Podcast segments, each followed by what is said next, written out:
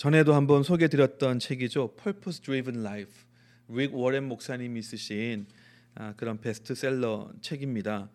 어, 아마 사진이 여기 있을 텐데요. 어, 사진을 보시면은 어, 이게 책이고, 예, Purpose Driven Life 책이고 이분이 이제 릭 워렌 어, 목사님이십니다.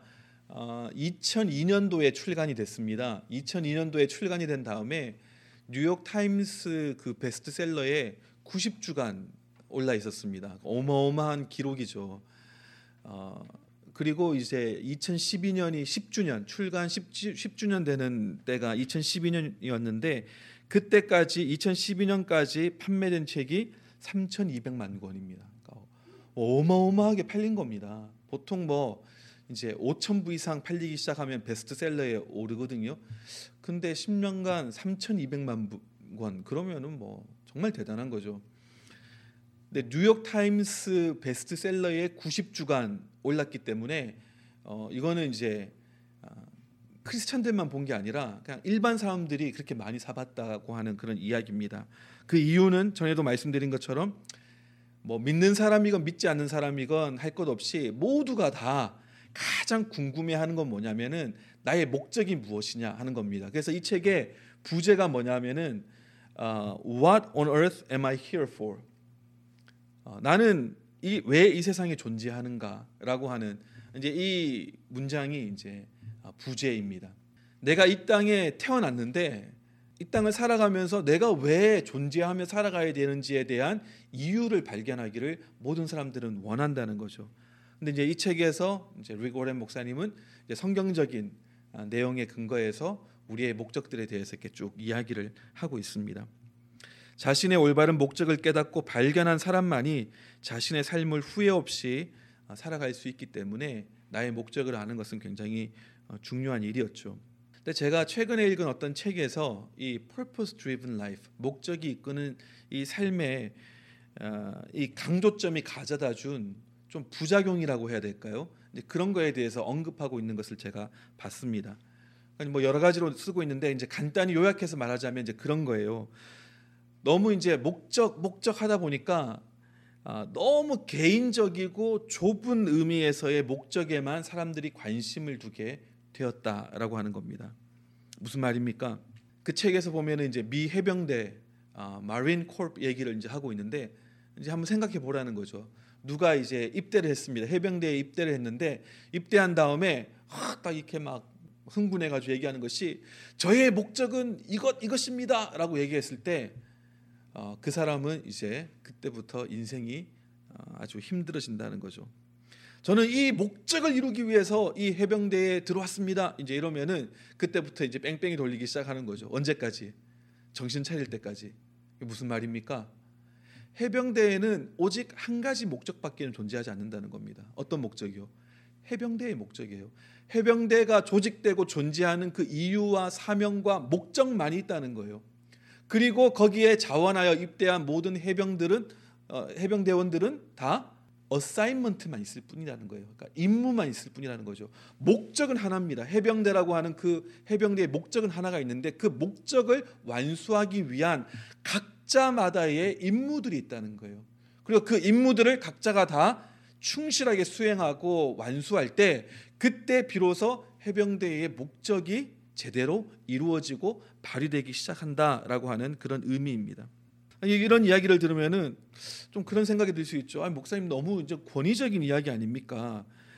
개개인에 대한 어떤 개성의 개성과 존엄에 존엄에 대한 존중보다 조직을 강조하는 것은 좀 전 근대적인 사고 방식과 문화 아닙니까? 뭐 그렇게 이제 이야기할 수 있습니다.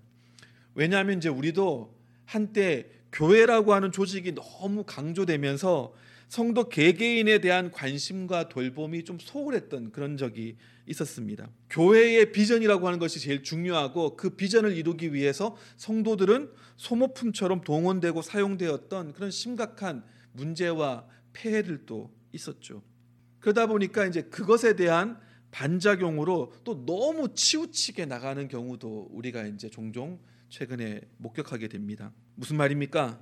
마치 이제는 나 개인의 모든 필요가 채워지는 것만이 궁극적인 목표가 되는 이건 위험한 거죠. 그런 이제 또 극단에 우리가 치우칠 수 있다는 거죠. 나의 응답, 나의 축복, 나의 성공, 나의 목적만이 의미가 있는 것이다 라고 우리가 착각할 수 있다는 겁니다. 그러다 보면 이제 하나님도 나의 목적을 이루는데 필요한 분 정도가 될 수 있다는 거죠. 여러분 이제 오해는 하지 마셔야 될 것이 저는 늘 그렇게 믿고 제 인생의 메시지이기도 한 것이 뭐냐면은 하나님 우리 각자마다 정말 사랑하시고 각자마다 독특한 부르심과 목적을 가지고 만드셨고 이 땅에 생명을 내셨다라고 저는 그렇게 굳게 믿고 있습니다. 하나님은 너무 좋은 분이세요. 우리 각자를 개개인마다 뭐 뭉뚱그려 가지고 너희 모두를 사랑한다 이것이 아니라 각 개인마다 지극한 사랑으로 사랑하세요. 그리고 각 그그 그 사람만이 이룰 수 있는 특별한 목적과 사명과 부르심을 각 개인마다 하나님을 주셨습니다. 거기에는 의심할 여지가 없습니다. 하지만 우리가 동시에 잊지 말아야 될 것은 성경에서 분명하게 이야기하고 있는 우리의 정체성 또한 있다는 거죠. 그 정체성 중에 하나가 뭐냐면은 그리스도의 좋은 군사 혹은 병사라고 하는 겁니다. 디모데후서 2장 3절 말씀 한번 볼까요? 너는 그리스도 예수의 좋은 병사로 나와 함께 고난을 받으라. 사도 바울이 하는 얘기죠. 넌 그리스도 예수의 좋은 병사로 나와 함께 고난을 받으라. 바울의 병사가 아닙니다. 예수 그리스도의 병사로 영광을 누리는 게 아니에요. 함께 고난을 받으라. 그 다음 4절에서 이야기를 하죠. 병사로 복무하는 자는 자기 생활에 얽매이는 자가 하나도 없나니 이는 병사로 모집한 자를 기쁘게 하려 함이라. 아까 해병대 얘기랑 겹치지 않습니까? 와가지고는 나 이제 입대했으니까 하나님의 군대에 입대했으니까 이제 내가 원하는 거 마음대로 하고 내가 원하는 꿈을 이루고 내가 원하는 목적을 발견하고 그대로 살아갈 거야. 이것이 아니라 하나님이 우리를 병사로 불렀다는 것은 하나님께서 원하시고 우리에게 명하시는 목적과 뜻이 있다는 겁니다. 그것을 위해서 나 개개인의 사사로운 것들, 내 생활에 얽매이는 것이 아니라 그걸 다 벗어버리고 오직 병사로 모집한 하나님을 기쁘시게 하기 위해서 살아가는 것. 이것 또한 우리 그리스도인의 굉장히 중요한 정체성이라는 겁니다. 이게 분명해지지 않으면요, 우리는 당장 눈앞에 보이는 것 혹은 보이지 않는 것, 손에 잡히는 것, 잡히지 않는 것, 마음에 드는 감정에 따라 가지고 아, 들쭉날쭉한 신앙생활을 하게 된다는 것. 어떨 때는 너무 좋았다가, 어떨 때는 완전히 까무러졌다가, 완전히 이렇게 기복이 심한 그런 어, 신앙생활을 하게 된다는 겁니다. 왜요? 나의 오로지 목적이 나 자신, 나 자신의 기도 응답, 나 자신의 축복, 내 자신의 목적을 이거 여기에만 우리가 함몰돼 있으면은 왔다 갔다 할 수 있다는 거죠. 들쭉날쭉 할 수 있다는 겁니다. 하지만 우리가 하나님의 목적을 이루는 것에 우리의 마음이 향하고 그 목적을 이루는 한 부분으로 부분이 될 때 그때 비로소 우리는 진정한 만족감을 누리게 된다는 겁니다. 그렇다고 해서 우리 개인이 없어지는 것은 아니에요. 우리 개인의 개성과 우리 개인의 목적이 어, 사그라드는 것은 아닙니다. 무시되는 것은 아닙니다. 왜냐하면 하나님의 그 목적이라고 하는 것 자체가 하나님 자기 자신을 위한 것이 아니라 우리를 위한 목적이시기 때문에 그래서 그렇습니다. 예수님께서 지신 십자가도 예수님 자기 자신하고는 아무 상관이 없었어요. 예수님은 그 십자가가 필요하지 않으셨습니다. 그 십자가가 필요했던 건 우리였죠. 우리를 위해서 예수님은 그 십자가를 지신 겁니다. 전적으로 우리를 위한 십자가였습니다. 마찬가지로 하나님이 우리를 병사로 불러주시고 하나님의 그 병사로 부르신 어떤 목적이 있다는 것은 그 목적은 바로 우리를 위한 목적이라는 거죠. 그래서 그 목적에 우리가 헌신하고 그 목적 따라 부르신 자를 기쁘시게 하기 위해서 살아갈 때 그 가운데 우리에게 주신 그 임무들 부르심들을 우리가 완수하게 되어지고 그때 오는 기쁨과 만족감은 세상 그 어떤 것도 줄 수 없는 그런 만족함. 아, 내가 이것 때문에 이 세상에 존재하는구나라고 하는 것을 비로소 깨닫게 되는 그런 일들이라는 거죠. 이 모든 것은요 강압이나 강요에 의한 것이 아니라 사랑에 근거한 것입니다. 자원하는 마음에서 충성을 하는 것이죠. 여러분 부모 하나님의 사랑을 그나마 좀 가장 많이 보여줄 수 있는 부모의 사랑을 한번 생각해 보세요. 자녀 사랑하는 자녀를 위해서라면은 뭐 험한 일도 마다하지 않습니다. 내 건강이 상하는 것도 마다하지 않습니다. 심지어 자존심을 상하게 하는 그런 말에도 그거 기분 나쁘다고 때려치고 그러지 않습니다. 포기하지 않습니다. 그게 이제 부모의 마음이죠. 왜 사랑하는 자녀를 위한 기꺼운 그런 어, 자원의 마음 아니겠습니까? 우리 또한 우리를 불러주신 하나님의 마음을 우리가 깨닫게 되고 그 마음을 기쁘시게 하고 시원케 해 드리려고 할 때 그때서야 비로소 우리가 맛보게 되는 만족감이 있습니다. 깨닫게 되는 우리 삶의 목적들이 있습니다. 그럼 하나님의 뜻과 계획, 목적은 무엇인가? 무엇이 하나님을 기쁘시게 하는 것인지 여러분 혹시 아십니까? 아니 하나님을 기쁘시게 하고자 하는 그런 마음은 있으신가요? 가장 중요한 대표적인 말씀이 마태복음 6장 33절 말씀인데요.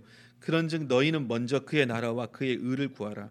그리하면 이 모든 것을 너희에게 더하시리라. 이것은 복음에 있어서 하나님 나라에 있어서 가장 핵심되는 내용입니다. 너희는 먼저 그의 나라와 그의 의를 구하라. 그러면 이 모든 것은 다 너에게 더해 주실 것이다. 이 모든 것이 무엇입니까? 6장 33절 그 이전에 나와 있는 본문들을 읽어 보면은 먹을 것, 마실 것, 입을 것 이런 것들에 대한 이야기들이에요. 그러니까 이 땅을 살아가면서 필요한 모든 것, 그 모든 것은 하나님이 더해 주실 거라는 겁니다. 그렇다고 해서 하나님께서 우리에게 딜하시는 게 아니에요. 네가 먼저 나한테 잘하면 그럼 나도 너한테 잘해줄게. 이런 기브 테이크 이걸 이야기하는 것이 그렇게 해석해서는 안 됩니다. 이미도 하나님은 우리의 모든 필요를 알고 계시고 또 그것들을 더해주기 원하세요. 또 더해 주십니다. 그러니 이 말씀에서 예수님께서 강조하시는 건 뭡니까? 그러니까 너는 제발 그 하나님을 신뢰해. 믿어. 괜찮아. 신뢰해. 두려워하지 마. 염려하지 마. 하나님의 그 마음과 뜻과 생각에 너의 마음과 뜻과 생각을 포기해. 그렇게 말씀하시는 거죠. 먼저 그의 나라와 그의 가장 중요한 우선순위를 세우면은 나머지는 따라오게 될 거라는 거죠. 저절로 될 거라는 겁니다. 여기에 담겨져 있는 그 의미는 무엇입니까? 하지만 만약에 네가 이 모든 것, 그러니까 이 세상을 살아가면서 필요한 그 모든 것에만 너의 마음과 생각을 두고 그것만이 가장 중요한 것으로 여기고 살아간다면 그것 때문에 낙심하게 될 거고 두려워하게 될 거고 염려하게 될 거고 갈등하게 될 거라는 겁니다. 그래서 정작 하나님이 하시는 그 일을 잘 보지도 못하고 경험하지도 못하고 오히려 그 일을 내가 방해할 수 있다는 거예요. 하나님의 나라와 의를 먼저 구하면 구하는 거 봐서 그럼 내가 줄게 이게 아니라 하나님은 이미도 그거 상관없이 우리의 모든 필요를 알고 계세요. 그리고 그 필요를 채우기를 원하세요. 하는 거 봐서가 아니라. 근데 우리가 그 하나님의 마음과 나라와 뜻에 마음을 두지 않고 하나님께서 이미 더하시고자 하는 이 세상의 것들, 우리의 필요에만 시선과 마음을 두고 나가면은 자꾸 불안함이 찾아온다는 거예요. 자꾸 두려움이 찾아온다는 거. 자꾸 불신이 찾아온다는 겁니다. 너 두려워하니까 나 공급 안 해. 너 믿지 않으니까 공급 안 해. 그게 아니에요. 하나님은 그냥 주기 원하세요. 채우기 원하십니다. 왜? 하늘 아버지시니까. 근데 우리의 두려워하는 마음이, 우리의 불신하는 마음이, 우리의 염려하는 마음이 그 하나님을 제대로도 보지 못하게 하고 하나님의 일하시는 것도 깨닫지 못하게 하고 그래서 결과적으로 오히려 하나님의 일하심을 내가 방해한다는 거예요. 내가. 다른 누구 누가 누가 아니라. 그래서 성경에서 계속 반복하는 말이 뭡니까? 두려워하지 마라, 두려워하지 마라. 왜? 전쟁은 하나님께 속한 거라는 겁니다. 오히려 두려워하면 그 두려움 때문에 하나님이 싸우시는 전쟁을 제대로 보지도 못할 뿐더러 오히려 우리가 그 하나님의 전쟁을 방해할 수 있다는 거예요. 우리가 거들어 드릴 건 없습니다. 다만 방해만 하지 말라는 거예요. 어떻게? 우리가 스스로 사보타지 하는 겁니다. 두려워함으로, 불안해함으로, 염려함으로, 믿지 못함으로. 그렇기 때문에 하나님은 우선순위를 분명하게 하고 하나님의 나라와 의에 너의 마음을 둬. 그러면은 두려워하지 않게 될 거야. 그러면은 기뻐하게 될 거야. 그러면 소망하게 될 거야. 심지어 이 필요에 대해서 깨닫지도 못하고 의식하지도 못할 거야. 그 가운데 이미 이것들은 채워지고 있는 것을 나중에서야 깨닫게 될 거야. 라고 말씀하시는 거죠. 그래서 지금 이 시즌은 우리의 중심과 우선순위를 살피고 재정립하는 그런 중요한 때입니다. 그래서 오늘 본문 말씀을 통해서 우리 자신의 정체성을 다시 한번 돌아보고 우리가 검, 검증하고 또 집중해야 될 것이 무엇인지를 살펴보기 원하는데요. 어, 성경에는 이제 성경 구약과 신약 66권을 전체를 관통하는 몇 가지 중요한 흐름들이 있습니다. 맥들이 있습니다. 예를 들면은 뭐 언약이라고 하는 것으로 이렇게 쭉 꿰뚫어 갈 수 있고요. 어, 지난주에 제가 이렇게 뭐 설교를 했더니 또 제니 성도님이 끝나고 와가지고 이렇게 뭐 그림들을 보여주시더라고요. 성막에 대한 뭐 그런 그림들 예전에 이제 아마 하셨던 내용들인 것 같은데요. 성막이라고 하는 것으로도 창세기부터 요한계시록까지 쭉 꿰뚫어 가지고 여러 가지를 설명할 수 있습니다. 이제 그런 관통하는 주제들 주요 주제들이 몇 가지가 있는데 그 중에 하나가 오늘 함께 나누고자 하는 남은 자에 대한 것입니다. 렘넌트라고 하는 거죠. 본문을 먼저 한번 보시면요. 로마서 11장 2절 3절 말씀에 하나님이 그 미리 아신 자기 백성을 버리지 아니하셨나니 너희가 성경이 엘리야를 가리켜 말한 것을 알지 못하느냐 그가 이스라엘을 하나님께 고발하되 엘리야 능력의 종 아니었겠습니까? 근데 엘리야가 이스라엘을 하나님께 고발했다고 합니다. 어떻게 고발했죠? 3절에 보면 주여 그들이 주의 선지자들을 죽였으며 주의 재단을 헐어버렸고 나만 남았는데 내 목숨도 찾나이다 하니 어, 이것은 이제 그 도망해서 피해 다닐 때 이야기이기도 하지만 어, 더 정확하게는 갈멜산에서 어, 바알 선지자들과 대결해서 그들을 다 죽이고 이스라엘 백성에게 하나님께 돌아오라라고 선포했던 그리고 그 재단 가운데 하나님께 하늘로부터 불을 내리셔 가지고 누가 참신인 것을 증명하신 그 이후입니다. 그 이후에 어떤 일이 벌어졌죠? 어, 이스라엘 백성들을 막 두려워하면서 어, 그 하나님께 돌아가야 되나 이러고 있는데 어, 이세벨 아합 왕의 아내인 이세벨은 어, 너 잡히면 내가 죽여버리겠다 그러거든요. 그 얘기에 갑자기 마음이 무너져가지고 도망가기 시작할 때 그때가 오히려 더 정확한 타이밍입니다. 내가 주를 위해서 이거 전부 다 했는데 이제 나의 목숨을 찾고자 하고 있습니다. 라고 하는 거죠. 열왕기상 18장 19장에 나오는 그 내용들이 배경입니다. 여기 등장하는 이제 아합 왕은 어, 악한 왕이죠. 대표적인 이제 악한 왕 중에 한 명이 이 아합 왕인데 이 아합 왕 때문에 이 그때의 이스라엘 전체가 전부 다 바알 신에게 다 돌아섰었습니다. 그렇게 된 결정적인 이유는 그 아합 왕보다 그 아내였던 이세벨의 역할이 상당히 컸죠. 이세벨은 바알 신과 아세라 신 혹은 아세다로 신을 섬기는 섬기는 정도가 아니라 그것을 전파하는 전도자였습니다. 이스라엘 전체가 다 하나님으로부터 돌아섰을 때에 하나님의 선지자 엘리야는 홀로 하나님 말씀에 순종하고 선지자로서의 사명을 감당했죠. 그래서 이제 당당하게 아합 왕에게 가서 얘기했습니다. 나의 말이 있기 전에는 수년 동안 비가 내리지 않을 것이다. 비가 무엇인가 아침에 이슬도 맺히지 않을 것이다. 그렇게 선포했습니다. 그리고는 실제로 가뭄이 이스라엘 땅에 임하기 시작했습니다. 그리고는 이제 그 기간 동안 엘리야는 하나님의 인도하심을 따라서 갔었죠. 그러다가 3년 뒤에 아합 왕에게 엘리야가 다시 나타납니다. 막 그때는 막 이를 버득버득 갈면서 엘리야 잡히면 죽여버린다 막 이럴 때였거든요. 근데 3년 동안 아무리 찾아도 코빼기도 안 보이더니 3년 후에 갑자기 딱 하고 나타난 거예요. 왕 앞에. 그리고는 한 얘기가 뭐냐면은 바알 선지자 450명 불러라. 그리고 아세다로 선지자 400명을 불러라. 그리고 우리가 갈멜산에서 어떤 신이 참신인지 가려보자. 그렇게 이야기를 합니다. 우리가 잘 아는 이야기죠. 그림도 하나 준비를 했는데요.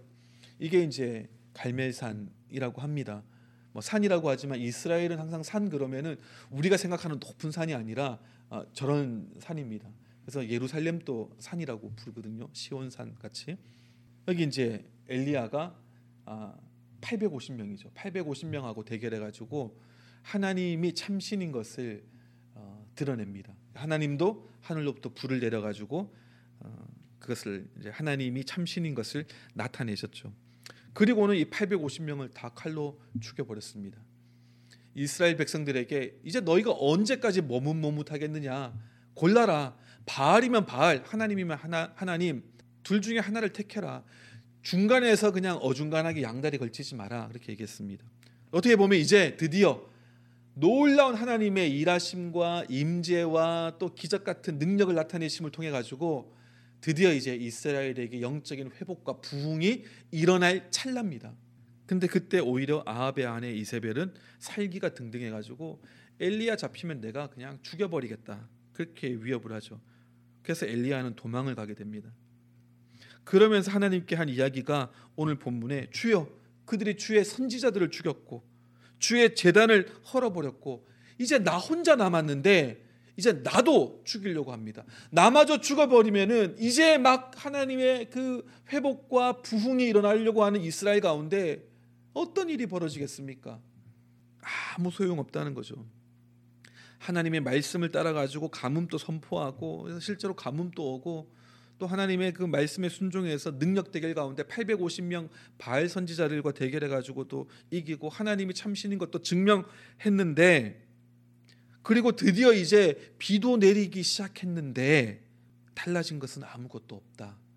라고 하는 그 자괴감이 엘리야에게 있었다는 거죠. 여러분 어떻습니까? 여러분 그렇게 느껴질 때가 없습니까?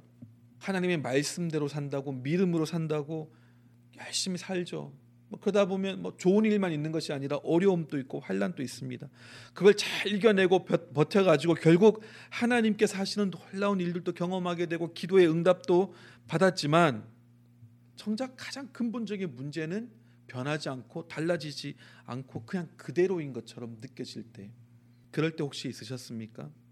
이제 정말로 막다른 길에 어, 다다랐다라고 느껴, 느끼실 때가 어, 있으셨는지 모르겠습니다. 그러니까 버틸 만큼 버텼는데 그 과정 가운데 하나님의 일하심도 분명히 있었고 기적 같은 하나님의 일하심과 기도의 응답도 있었는데 근본적인 게 해결이 안 되는 느낌. 그런 엘리야의 푸념과 절망 섞인 말에 하나님께서 응답을 하시죠. 로마서 11장 4절 말씀에 그에게 하신 대답이 무엇이냐? 내가 나를 위하여 바알에게 무릎을 꿇지 아니한 사람 7천 명을 남겨 두었다 하셨으니 마치 그렇게 말씀하시는 거죠. 너는 너만 남았다고 생각하느냐? 너 혼자뿐이라고 믿느냐? 내가 남겨둔 자들이 7천 명이나 더 있다. 엘리야는 할 거 다 하고 능력도 나타나고 내 상식과 내 이해와 내 경험으로는 이쯤 되면 이제 뭔가 대단하고 놀라운 일들이 빵빵빵 터질 것 같은데 나마저 죽게 됐으니 하나님 어찌된 영문입니까? 왜 하나님의 뜻은 이루어지지 않습니까? 왜 민족적인 회개와 부흥은 바로 앞에 코앞에 온 것처럼 보였지만 다시금 저 멀리 멀어져 가는 것 같습니까? 근데 하나님의 대답은 거기에 대해서 일일이 설명하기보다는 내가 남겨둔 자들이 있다는 거예요. 그리고 그들을 통하여 일하신다는 겁니다. 그래서 엘리야 엘리사를 택하여서 선지자의 임무를 어, 있게 하고 예후를 왕으로 삼아 가지고 이세벨을 처단하게 하나님은 더 통전적이고 더 큰 계획과 뜻이 있다는 거죠. 하나님께서는 어떤 상황 가운데서도 이 남은 자들을 통하여 일하십니다. 성경 전체를 흐르는 이 남은 자의 메시지가 있죠. 굵직굵직한 것만 보시면 이렇습니다. 처음에는 아담과 하와 최초의 인간이죠. 범죄했습니다. 여인의 후손이 복수가 아닙니다. 단수입니다. 뱀의 머리를 밟을 것이다. 누구에 대한 예언이죠? 예수님에 대한 예언입니다. 뱀은 그 발꿈치를 상하게 할 것이다. 하나님은 아담과 하와가 범죄한 바로 그 순간부터 예수님의 십자가를 통한 구원을 생각하셨다는 겁니다. 왜요? 그 외에는 다른 방법이 없기 때문에 최후의 수단이 아니었습니다. 최초 아니 최선의 그러한 방법이었습니다. 어, 드디어 여인의 후손, 우리의 후손을 통해 가지고 다시금 우리가 에덴 동산으로 복귀하고 어, 뱀을 밟을 수 있을 거다라는 생각 가운데 아들을 낳습니다. 가인과 아벨을 낳죠. 하지만 가인은 최초의 살인자가 되었습니다. 그 시기와 질투와 분노로 인해서 자기 동생을 쳐 죽였습니다. 아니 이제 분명히 여인의 후손을 통해 가지고 이 모든 것을 회복시킨다고 하셨는데 그래서 두 명이나 아들을 낳는데 한 명은 다른 한 명을 쳐서 죽여버리고 남은 그 한 명은 살인자 더 큰 죄인이 되어버린 겁니다. 그러니까 계속 절망적인 상황으로 이어지는 거죠. 하지만 하나님은 셋을 주셔서 셋이라고 하는 세 번째 아들을 주셔서 그 셋을 통해서 또한 하나님의 그 언약과 약속을 이루어 가십니다.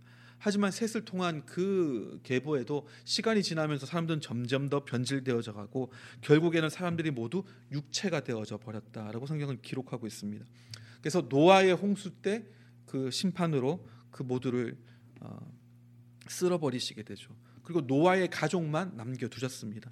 하지만 시간이 지나자 이 노아의 후손 가운데서도 역시나 변질되고 죄악이 나오는 거죠. 왜? 아담과 하와가 연 그 죄악의 그 문을 통해서 끊임없이 죄가 들어오고 죄의 열매들이 맺혀졌기 때문에 그렇습니다.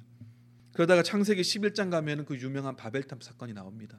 사람들이 모여 가지고 탑을 세우고는 우리가 스스로 우리의 이름을 어, 드러내고 흩어짐을 면하자 그렇게 했습니다. 우리가 하나로 똘똘 뭉쳐 가지고 하나님이 없는 유토피아를 만들어 보자 그랬던 거죠. 그러니까 여러분 인본주의가 그만큼 무서운 죄악입니다. 하나님 없이도 할 수 있다는 것. 그러니까 교회 안에도 이 인본주의가 이미도 많이 들어와 있죠. 선한 일, 좋은 일들을 추구하면서도 그 가운데 하나님을 빼버리는 것이 인본주의입니다. 교회라고 하는 간판은 걸었지만 선하고 착한 일이라고 하는 그런 겉으로 보여지는 좋은 일들이 있지만 하나님이 거기서 빠져버리면 인본주의에 빠질 수 있는 위험이 있습니다. 여전히 하나님 이름도 부르고 설교도 하고 하나님께 예배도 드리고 찬양도 하고 모든 일들을 결정 하고 하지만 그 가운데 하나님의 어, 뜻과 하나님의 일하심에 전적으로 의지하기보다는 우리의 힘과 재정과 능력으로 다 할 수 있다고 생각한다면 그건 인본주의죠.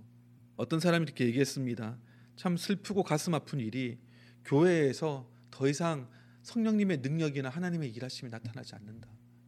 어떤 사람이 이야기했습니다. 그것보다 더 가슴 아픈 일은 그 결과 하나님께서 교회를 떠나 버리셔도 지금 교회가 하고 있는 이 모든 일들 전혀 지장 없이 해오던 대로 아무 이상 없이 아무 문제 없이 진행돼 나갈 수 있다는 사실 이것이 더 무섭고 안타까운 사실이다 이렇게 이야기를 했습니다. 그러니까 죄가 계속 자라나는 거죠. 드디어 창세기 12장에 이르면은 하나님이 한 사람을 택하십니다. 그 사람이 누구죠? 바로 아브라함입니다. 아브라함을 갈대아 우르 지역에서 불러냅니다. 지금 이라크, 이라크 남부 지역이죠.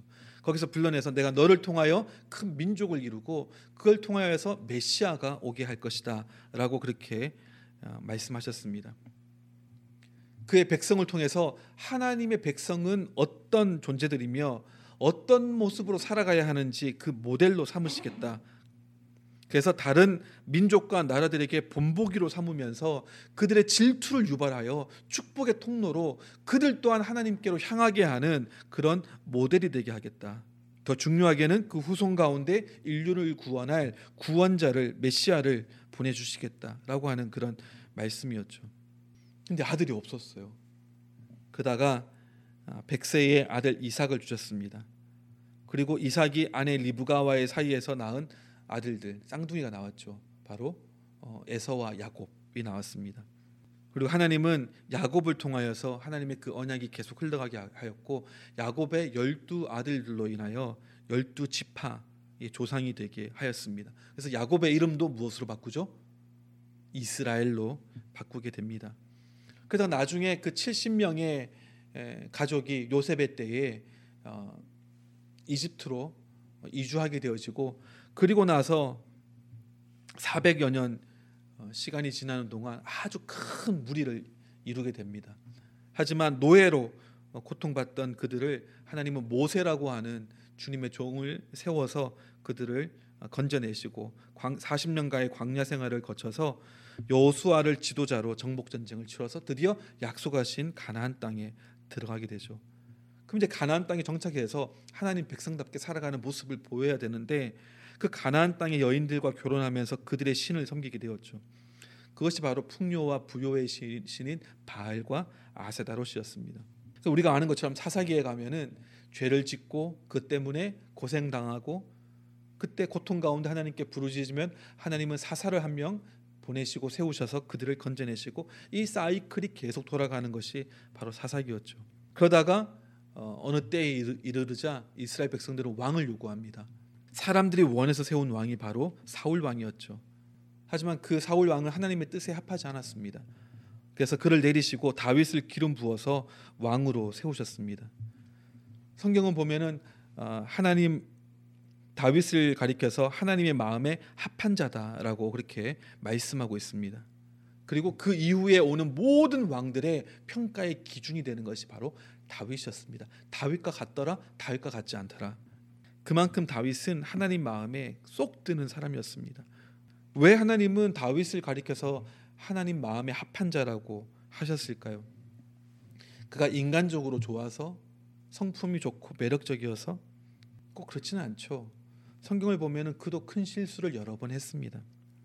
그럼 왜 합한 자라고 하셨나? 사도행전 13장 22절 보시면 패하시고 다윗을 왕으로 세우시고 증언하여 이르시되 내가 이세의 아들 다윗을 만나니 내 마음에 맞는 사람이라 내 뜻을 다 이루리라 하시더니 다윗의 어떤 부분이 하나님의 마음에 합했는지 거기에 대해서는 우리가 뭐 여러 가지로 어, 생각하고 또 추론해 볼 수 있습니다. 하지만 한 가지 분명한 것이 있죠. 하나님 마음에 딱 맞았기 때문에 다윗을 왕으로 부르시고 택하신 그 이유와 목적이 있는데 그것은 무엇이다? 내 말 잘 들었으니까 왕 시켜줘 가지고 영광스럽게 만들어 주기 위해서 내 말 잘 들으면 내가 이렇게 높여 준다는 것을 증명하기 위해서 아니요. 하나님의 뜻을 이루는 도구와 통로로 삼기 위해서 그를 부르셨다는 겁니다. 다윗을 만나니 내 마음에 딱 맞는 사람이라 왜요? 드디어 다윗을 통하여 내 마음에 맞는 사람을 통하여 무엇을 할 수 있게 되었다? 하나님 마음에 있는 그 생각과 계획과 뜻을 이룰 수 있게 되었다는 거죠. 여기서 이야기하는 내 뜻, 즉 하나님의 뜻이란 무엇입니까?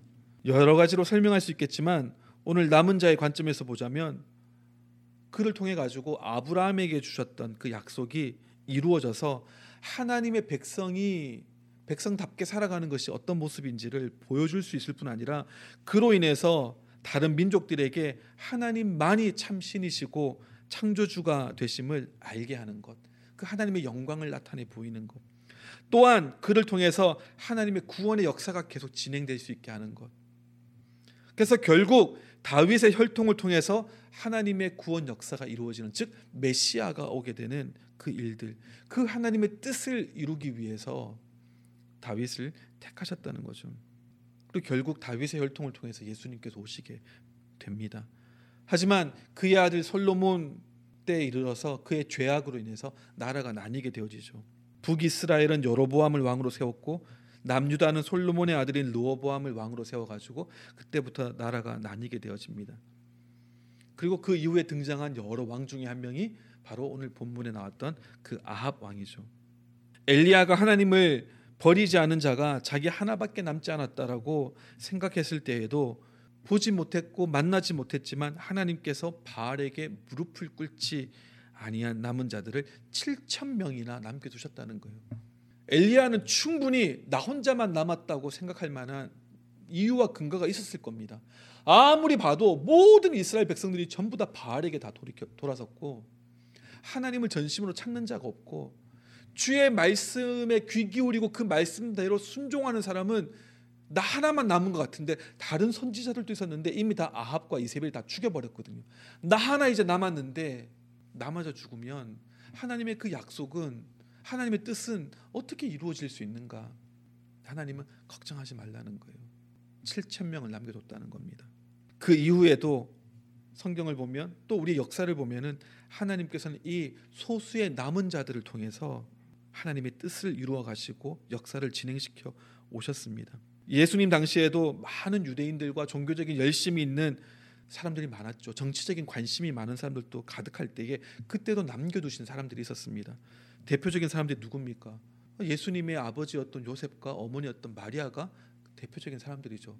아무나 가지고 그냥 급하니까 어, 너를 통해 가지고 예수가 와 그게 아니죠. 남겨두신 사람들이 있습니다. 성전에서 밤낮 기도하던 시몬과 안나 같은 늙은 할머니 할아버지들도 하나님께서 남겨두신 사람들이었습니다. 예수님의 제자들과 예수님을 쫓았던 이들 또한 하나님께서 남겨두신 사람들이었습니다. 그들을 통해서 하나님께서는 교회를 세우시고 구속의 역사를 이루어 가셨고 지금 또그 역사는 계속 이어져 오고 있습니다.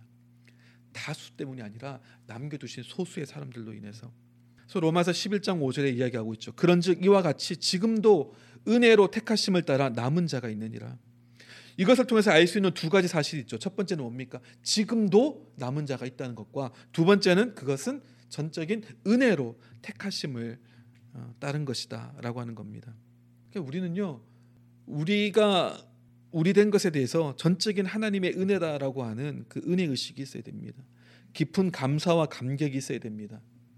특권 의식이 아니라 빚진 자의 마음으로 감사와 감격이 있어야 됩니다.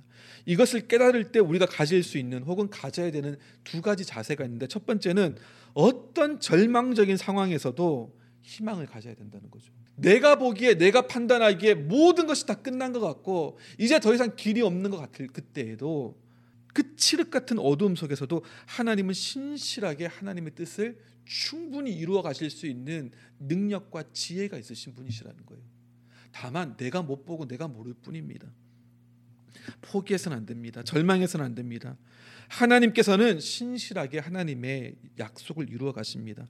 우리는 잊어버리는 기도라도 하나님께서는 기억하시고 응답해 가십니다. 내가 보이지 않고 느껴지지 않을 때에도 하나님은 일하고 계십니다. 우리가 가져야 되는 두 번째 자세는요. 남은 자로서의 그 사명감과 책임감을 가져야 됩니다. 은혜로 된 것이거든요. 내가 자격이 있어서 내가 무엇인가를 해서가 아닙니다. 그렇기 때문에 우리는 그 사명감과 책임감을 가져야 됩니다. 결국 이스라엘의 남은 자를 통하여 구원의 역사를 이루셨고 또한 이방인의 남은 자들을 통해서 복음의 역사를 지금까지도 계속해서 이어가고 계십니다. 이것은요 단지 그들만 구하기 위함이 아니었죠. 이 뒤에 나오는 구절들 보시면은 이방인의 구원을 이루시기 위해서 유대인들로 시기하게 해서 또한 다시 본 뿌리에 접붙임 받게 하는 것 이것이 하나님의 뜻입니다. 하나님은 유대인들도 다시금 회복시키고 이방인들도 다시금 회복시키고 구원하시고 그 일가 그 일을 위해서 남은 자들 택하신 자들을 통해서 또 일하신다라고 하는 거죠. 우리는 하나님의 통로가 되어야 합니다. 특별히 중보자의 중보자로 쓰임 받아야 됩니다. 중보는 중보는 무엇입니까? 중보 기도라고 하는 것은 하나님으로 하여금 일하시도록 하는 것이고 그 일을 위한 씨앗을 심는 일입니다. 지난주에 저희 어머니가 매스컴을 타셨어요. 제가 한컷 사진을 어, 찍어놨는데 예, C 채널이라고 한국의 기독교 방송이 있습니다. 거기에 어, 힐링 토크 회복 플러스라고 하는 코너에 어, 이제 나오셔가지고 한 1시간 반, 1시간쯤 되나요? 이제 인터뷰를 하셨습니다. 근데 뭐 그냥 괜히 나가신 것이 아니라 어, 한국의 이제 통합 측이라고 하는 교단 가운데 어, 목회자 유가족 협의회라고 하는 게 있습니다. 거기에 이제 어머니가 이제 회장이 되셔가지고 어, 이제 회장으로 그 모임을 대표해서 나가셨어요.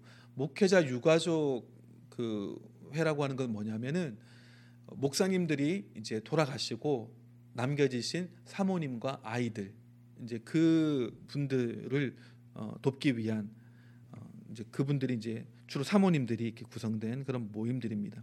근데 여기 나와가지고 이제 쭉 인터뷰를 하시는데 그 내용 가운데 그런 말씀을 하시더라고요. 저희 아버지도 비교적 좀 이런 날 나이에 연세에 하나님이 이제 어, 데려가셨거든요. 이제 어머니가 꽤 오랫동안 그 하나님에 대한 좀 서운함이 있으셨대요. 섭섭함이 있으셨대요. 너무 일찍 데려가신 거 아니냐. 계속 그냥 또록 바쁘게 사용만 하고 일만 하고 이제 신학교 총장으로 은퇴하고 조금 좀 편안한 삶을 살 수 있을 것 같은 바로 그때 이제 하나님 데려가셨거든요. 그 서운한 마음이 있었는데 하루는 이제 아버지 돌아가신 이후에 시골에 이제 시댁에 갔는데 어 저희 작은 아버지께서 저희 어머니에게 공책을 한 권 주시더라는 겁니다. 형수 이거는 형수가 가지고 계셔야 될 것 같아요 하고 이제 공책을 줬다는 거죠. 그 공책이 뭔가 하고 봤더니 저희 아버지가 학창 시절에 쓰신 일기장이더래요. 근데 그 일기장인 내용을 보니까 저희 아버지가 이제 어려서 굉장히 좀 아프셨었거든요. 그 백일해하고 천식하고 홍역을 같이 해가지고 뭐 죽었다고 해가지고 거의 뭐 가만히 이렇게 둘러가지고 바깥에 내놓을 정도로 어, 정말 하나님께서 이게 살려 주셨는데 그 일기장에 보면은 몸이 이제 너무 안 좋으니까 학교에 하루를 가면은 그 다음에 5일은 집에서 알아 누우셔야 됐다는 겁니다. 그러니까 이제 그 과정 가운데 힘든 마음들 또 어려운 것들 그런 것들을 이제 일기장에다가 어, 썼다는 거죠. 뭐 누구한테 얘기를 하겠습니까? 아마 이제 일기장이니까 이제 본인이 느끼는 그런 솔직한 감정들을 거기다가 아마 썼겠죠. 그래서 그때 이제 이 공책이 왜 이제서야 나타났냐 봤더니 어, 저희 할아버지, 그러니까 저희 아버지의 아버지시죠. 할아버지께서 어, 돌아가시고 유품이 있는데 유품 중에 있더라는 겁니다. 그러니까 할아버지가 늘 가지고 다니시던 가방 안에 이 공책이 있었다는 거예요. 그러니까 이제 그걸 뒤늦게 저희 작은 아버지가 발견하고는 아 보니까 저희 아버지 일기장이니까 아 이거는 형수 드려야겠다라고 이제 가지고 있다가 예, 전해 주신 거죠. 이제 그 얘기를 듣고 보니까 저희 할아버지도 경상도 남자라 뭐 말도 없고 표현도 없으셨지만 일평생 그 마음이 있었던 겁니다. 병약한 아들에 대한 그 또 이제 시골에서 변변찮게 치료도 제대로 받지 못하고 했던 그 이제 어려움 때문에 마음에 큰 늘 아픔과 그 부담감이 있으셨기 때문에 그 일기장을 가방에 늘 가지고 다니면서 이제 가슴에 품고 기도를 어, 했다는 것을 이제 뒤늦게 알게 된 거죠. 그 저희가 아버지가 아프셨을 때도 저희 증조 할머니께서 늘 저희 아버지를 등에 업고는 매일마다 새벽 기도를 가셨대요. 십리길 되는 길을 가가지고 교회 가면은 옛날에는 다 이렇게 바닥에 앉아서 예배드렸지 않습니까? 옆에다가 자는 저희 아버지를 눕혀놓고는 계속 기도를 했던 거죠. 뭐라고 기도했냐면 하나님 이 어린 손주 꼭 살려주셔가지고 하나님의 종이 되게 달라고 그렇게 간절히 기도하셨다고 합니다. 그런 저희 할아버지의 기도 또 저희 증조 할머니의 기도로 인해서 저희 아버지가 건강을 찾게 되고 또 정말 주의 종의 길을 가시게 된 거죠. 근데 그 공책을 받아들고 집에 돌아오셔 가지고 그 일기장을 읽다가 저희 어머니가 그런 생각이 드셨대요. 아, 일찍 가신 것이 아니라 하나님께서 이만큼의 시간을 연장시켜 주신 거겠구나. 이렇게까지 병약하고 이렇게까지 절망적인 상황이었던 것을 모르셨던 거죠. 그냥 이야기 듣기로는 어렸을 때 죽을 뻔했다, 어려웠다, 아팠다 이런 얘기만 들었지 실제적으로 그 내용이 어떤지는 몰랐던 겁니다. 그 일기장을 보니까 아, 이만큼 사신 게 기적이라는 거죠. 그러니까 하나님께서 그만큼의 시간을 연장시켜 주셨다는 겁니다. 그랬기 때문에 저도 있는 거 아니겠습니까? 그래서 저도 목회자의 길을 가게 된 것입니다. 하나님의 은혜는 우리의 상상을 초월합니다. 우리의 몫은 그 은혜로 택함 받은 것에 대한 감사와 감격을 가지고 충성하는 거예요. 모든 것이 다 하나님의 은혜입니다.라고 하는 마음으로 저희 증조 할머니가 뿌리신 씨앗, 저희 할아버지가 뿌리신 기도의 씨앗, 또 저희 아버지가 뿌리신 씨앗, 저희 어머니가 뿌리신 씨앗, 그 모든 것들을 혜택을 또 제가 받아 누리고 있는 것이죠. 우리가 읽었던 로마서 11장 말씀을 한 번만 더 읽고 말씀을 맺겠는데요. 어, 유진 피터스 목사님이 쓰신 메시지 버전으로 보면은 이렇습니다. 하나님 그들이 주님의 예언자들을 살해했고 주님의 재단을 짓밟았습니다. 저만 혼자 살아남았는데 이제 그들이 저의 뒤도 쫓고 있습니다. 하나님의 대답이 무엇이었는지 기억하십니까? 내게는 아직 무릎 꿇지 않은 7천 명이 있다. 끝까지 충성을 다하고 있는 7천 명이 있다. 오늘도 마찬가지입니다. 지금도 치열한 모습으로 충성을 다하는 소수가 남아 있습니다. 많지 않은 수일 것입니다. 하지만 여러분이 생각하는 것보다는 많은 수일 것입니다. 그들이 그처럼 버티고 있는 것은 무언가 얻을 것이 있어서가 아닙니다. 그들은 다만 자신을 택해 주신 하나님의 은혜와 목적에 대한 확신하고 있었기 때문입니다. 그들이 그저 눈앞의 사용만을 생각했더라면 이미 오래전에 포기하고 물러났을 것입니다. 이것이 오늘 로마서의 말씀 또 마태복음 6장 33절의 말씀을 통해서 우리에게 주시는 하나님의 뜻 아니겠습니까? 너희는 내가 은혜 가운데 택한 자들이다. 너희는 내가 남겨둔 자들이다. 왜? 그래서 너의 꿈을 이루고 너의 목적을 발견하고 그 가운데서 그냥 소소하게 기뻐하고 이 땅에서 필요한 것들 피로 채움받고 거기서 도토리 키재기처럼 누가 조금 더 나은가 따지고 거기서 오는 행복을 누리고 거기서 좌절감 이런 것이 아니라 하나님의 그 더 큰 목적 가운데 우리를 불러 주셨고 거기에는 우리 각자마다 감당해야 되는 임무가 있다는 거예요. 어사인먼트가 있다는 겁니다. 그것을 위해서 하나님 내가 남은 자답게 내가 충성하겠습니다. 주님의 일을 위해서 내 삶을 드리겠습니다. 내 사리 사욕을 위해서가 아니라 하나님의 더 크고 놀라운 그 뜻, 즉 우리를 향하신 온 인류를 향하신 그 구원의 마음에 내가 한 부분, 한 몫이 되기를 원합니다. 그런 마음으로 지금 또 나는 씨앗을 뿌리겠습니다. 그것이 필요하다고 생각합니다. 이 인터뷰 가운데 어머니는 그런 말씀을 하지 않으셨지만 저는 이제 인터뷰를 보면서 그런 생각을 했습니다.